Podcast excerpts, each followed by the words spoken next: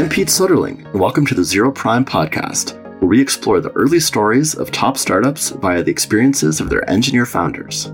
Joining us this week is Nick Schrock, the founder and CEO of Elementl. Nick was previously a software engineer at Facebook, where he famously was the co creator of GraphQL. More recently, Nick is the author of the Dagster Data Orchestration Project, and I think you'll really enjoy this conversation that I've had with Nick.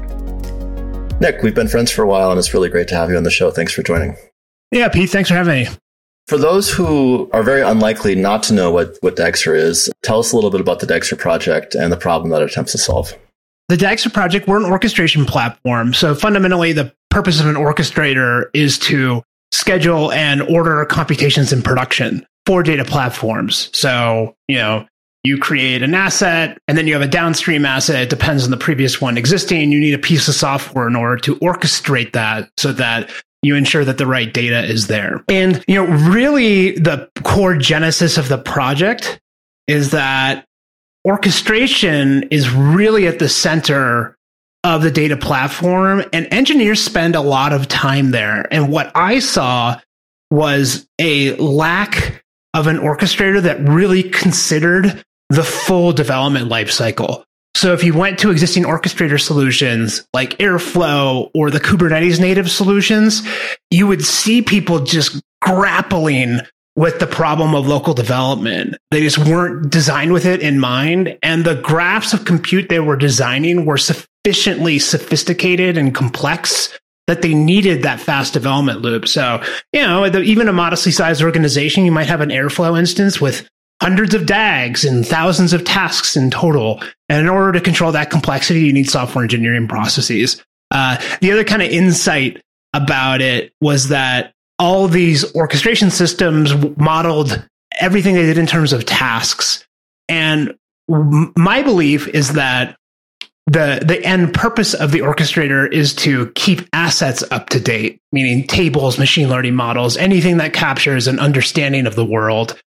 And you know, in the end, those data assets, you know, you should really model them as software. Um, and so the you know Dagster was built with that in mind as well, uh, both at the beginning and then we've really transitioned to a more formal notion of that with our software defines assets concept. So because of those two properties, that's why we call it a orchestration platform for the development, production, and observation of data assets. Meaning orchestration is a means to an end to develop data assets. Um, and we consider the entire life cycle, hence the three things. Um, so, Nick, I really appreciate how you're using best practices of software engineering, you know, layered on over the system, and I want to fully understand what you mean by software-defined assets and how those actually work. Yeah, we call it a software-defined asset, and what it means is that when people say data asset, they typically mean a table or a machine learning model, meaning like the physical thing, right? It's a thing that exists in another system. What a software defined asset is, is a piece of code that represents an asset that is so, supposed to exist, meaning that you can code up the code that is responsible for producing a table. What that piece of code says really is that this table is supposed to exist. And only when it's run you actually create that table. But if you delete that underlying table, the software defined asset still exists and you invoke that thing in order to produce the actual physical thing. And you know, we really take inspiration with this from other domains of software as well. So you kind of see these trends, right? You can think of like in React, which is a JavaScript framework, a React component is really a software representation of a DOM node that is supposed to exist. You know, in Terraform, you know, one of the Terraform software artifacts represents a server that is supposed to exist. In Kubernetes, they have these YAML files that represents like a a resource in a containerized cluster that is supposed to exist, and so on and so forth. I would prefer infrastructure as code was instead named software defined infrastructure because actually that's like a more accurate term of what it is in my opinion. And so that's sort of that's the analogy here in the data domain. So that's a really helpful, somewhat abstract definition of what a software defined asset is. Can you give us an example or some use cases where we can better understand exactly how that's implemented in a real world system? Yeah, that's a good question. I'm going to assume that someone knows has worked in an existing orchestrator just to kind of make it a little more concrete. So in a traditional task-based orchestrator like Airflow, you write tasks and those are one thing. And then you effectively, in a centralized way, string those together in a DAG, a directed acyclic graph. And actually, Dagster has those underlying concepts. And the software defined asset is effectively the thing that stitches those together. So when you write an asset, you write a function which determines how that asset is produced, like we pandas code or a SQL statement, DBT model, whatever. And then that asset within it says what its upstream assets are. So in effect, what that allows the system to do is that it compiles that centralized DAG on your behalf. You don't have to manage that. The system can construct that for you. Then also, you know, the function effectively is an underlying task function. And then it also orchestrates how it interacts with our built-in asset catalog. So in more concrete terms, right? If you come from Airflow, it means like you're still writing Python functions that consume things and produce things, but the DAG is constructed for you. And then it also manages a relationship with a built in asset catalog. And so I'm interested in digging in a little bit more into the promotion of Dagster pipelines or Dagster applications from development to production, because that's another thing that you touched on earlier. Explain to us how that actually works. Is this as simple as as promoting code to a production environment, or is there are there other steps involved? So there's two components of this. One is the framework, and one is our cloud platform, and they both assist with this development process.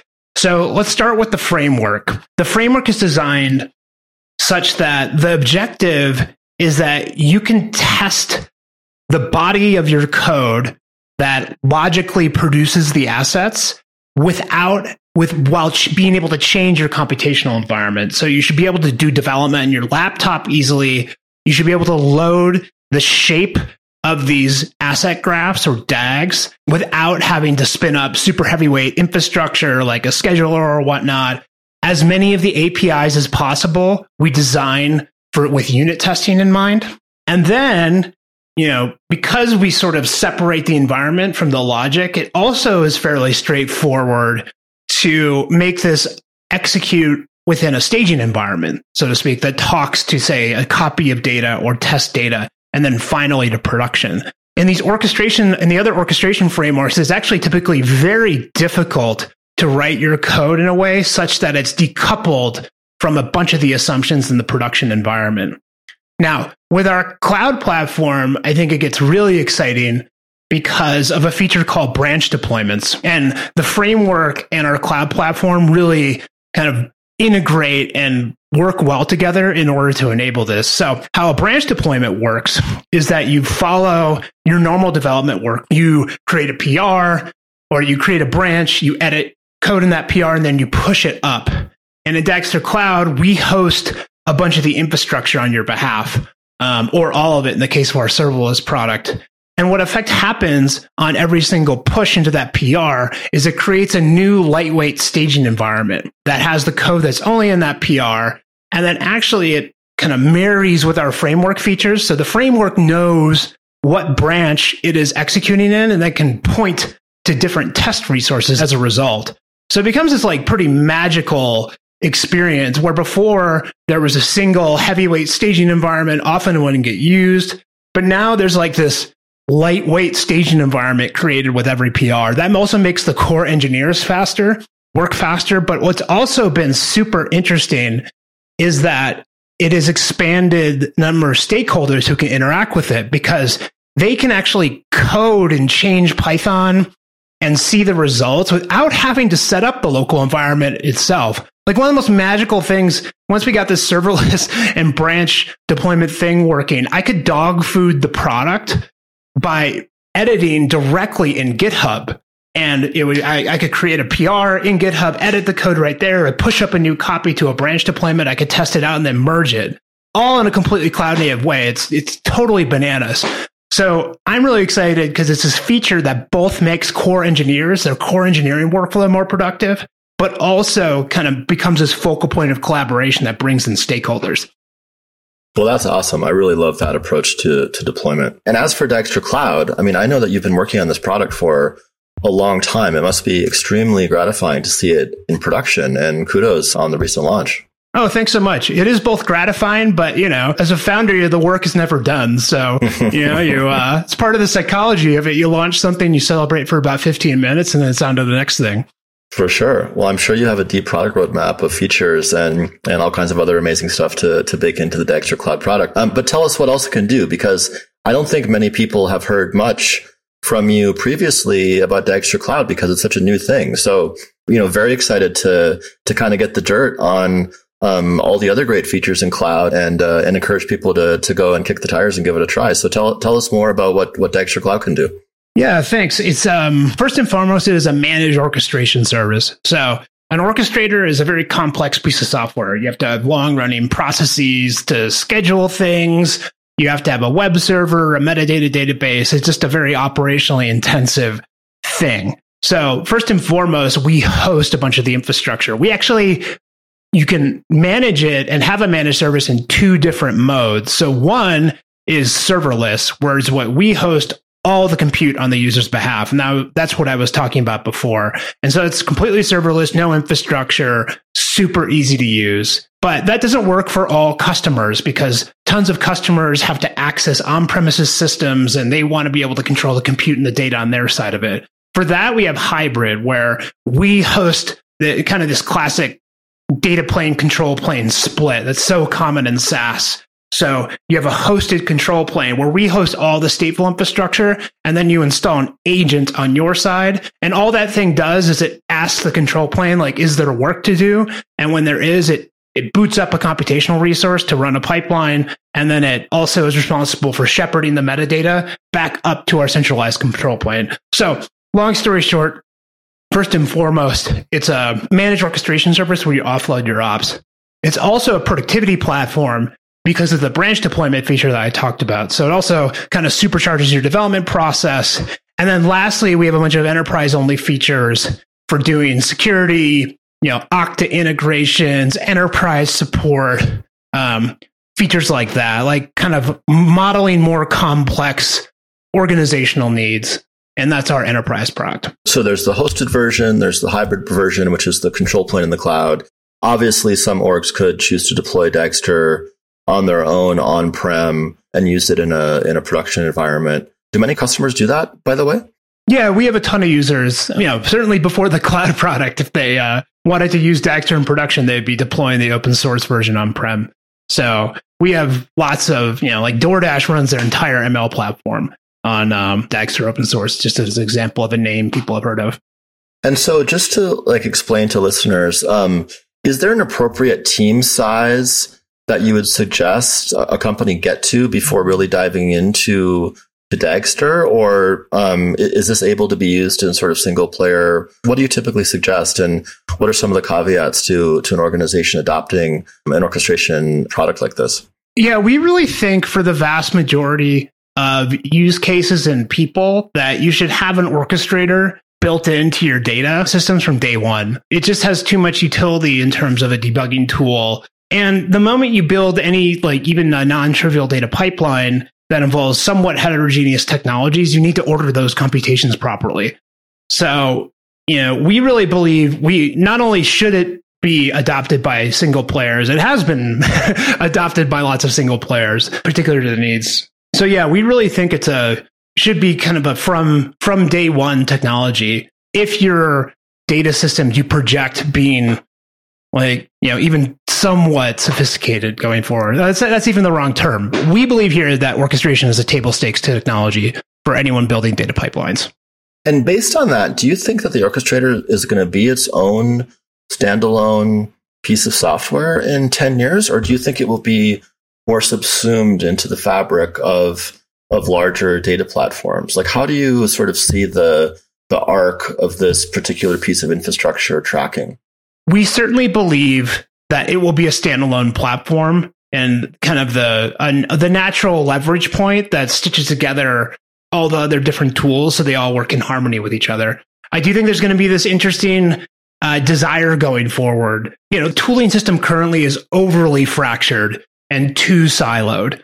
You know, I know that provides a ton of great content for you, Pete, because you can talk to all sorts of founders and there's a new tool every week. But for practitioners in the ecosystem who are trying to stitch together their systems, there's just so many vendors and they're doing so much integration work that understandably there's a desire to fix that. And I think there's going to be two different approaches to that. One is vertical integration, where you have you know the Databricks stack, and they have their own lineage tool, their own scheduler, their own storage system, all of it. Similarly, the Snowflake stack, and probably each of the cloud providers has their own verticalized stack. It's almost kind of a back to the future moment where back to the days where there was an Oracle stack, an Informatica stack, a Microsoft stack, and so forth. There's a reason why we wanted to move away from that. I think at some level of granularity, practitioners want best of breed tools that they can recombine in interesting ways specific to their context. But I don't think people want to get back to this vertically integrated world. The only other approach to making things coherent is having a horizontal integration layer, which is kind of a standard place where different tools can plug into and in a way where the user doesn't go crazy because of the uh, complexity of that. And that's sort of this, you know, I think Benn Stancil kind of coined this phrase, but the sort of like iOS for data platforms where there's this structure where there's some coherence to it. But within that structure, you can have like a thousand apps on your phone, but you don't, your head doesn't explode because of the complexity, because they all conform to certain rules. They all get organized within a single system and so on and so forth. So that was a very long winded answer, but some sort of consolidation is coming.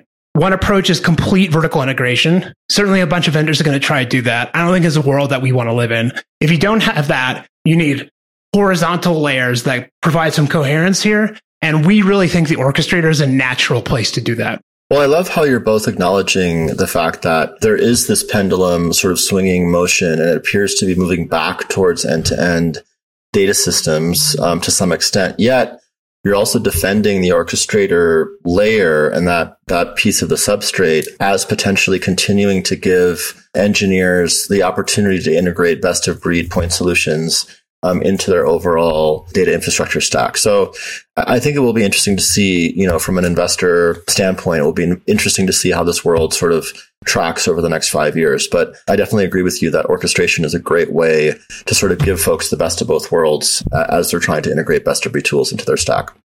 So I want to ask you um, one more question. Nick, tell me about um, what your mental model is when you think about the data orchestration world as a whole. Obviously, again, Dagster has taken a quite opinionated approach as to sort of your design principles and implementation specifics as to as to how you think the, the, the problem should be approached. But when you think about the the sort of competitive landscape of all orchestrators, just talk me through like how Nick sees that world and sort of what buckets and, and compartments you see as you look across that that landscape. Totally. So orchestration has evolved in a really interesting way over the last year so to speak. So I would classify there's sort of four modern orchestrators that people are evaluating if they're building a greenfield data platform today. So that would be Airflow, which is the dominant incumbent, Prefect, Dagster, and Flyte. And you could also bucket Flyte as a Kubernetes native orchestrator because there's Kubeflow and some Argo and some other solutions. So I kind of bucket that in one different bucket. And so I would say a year and a half ago, those projects looked much more similar than they are now. And they've kind of gone their separate ways. Like Airflow is a task based static DAG orchestrator, you know, and they are continuing to go along that path. Flyte is definitely more functional, meaning that like functional programming style, but very tied to the Kubernetes ecosystem and very targeted towards machine learning use cases. And then you have Prefect and Dagster. And Prefect has a new 2.0 release that they used to call Orion. And that's actually gone a quite different direction. That's far more imperative and far more general. So you can almost write completely generalized code that's less of a DAG and more of a state machine. I actually think it's a pretty cool approach, but they're really, it's really generalized and more imperative. And I think also as a result, more operationally complicated. And we're going to see how that plays out We've actually gone the completely different direction. Instead of being more general, we are more specialized on the data platform use case, meaning like cr- the creation of data assets. And therefore, we have built in support for backfills, asset observability, data observability, lineage, and so on and so forth. So we're going a much more kind of declarative model targeted towards a specific use case. So you really see this landscape opening up. I think it's good. I think it gives practitioners like a very, you know, a lot of choice. And they can be like, if I believe this, I will go with this solution. If I believe another thing, I will go with this solution. I think it's actually, actually pretty healthy for the ecosystem. Well, Nick, it's been really great to chat with you. I always enjoy when we have a chance to catch up and congrats on the launch of Dagster Cloud again and the, the growth of the project. Look forward to seeing you around the community soon. Thanks, Pete. Thanks for having me.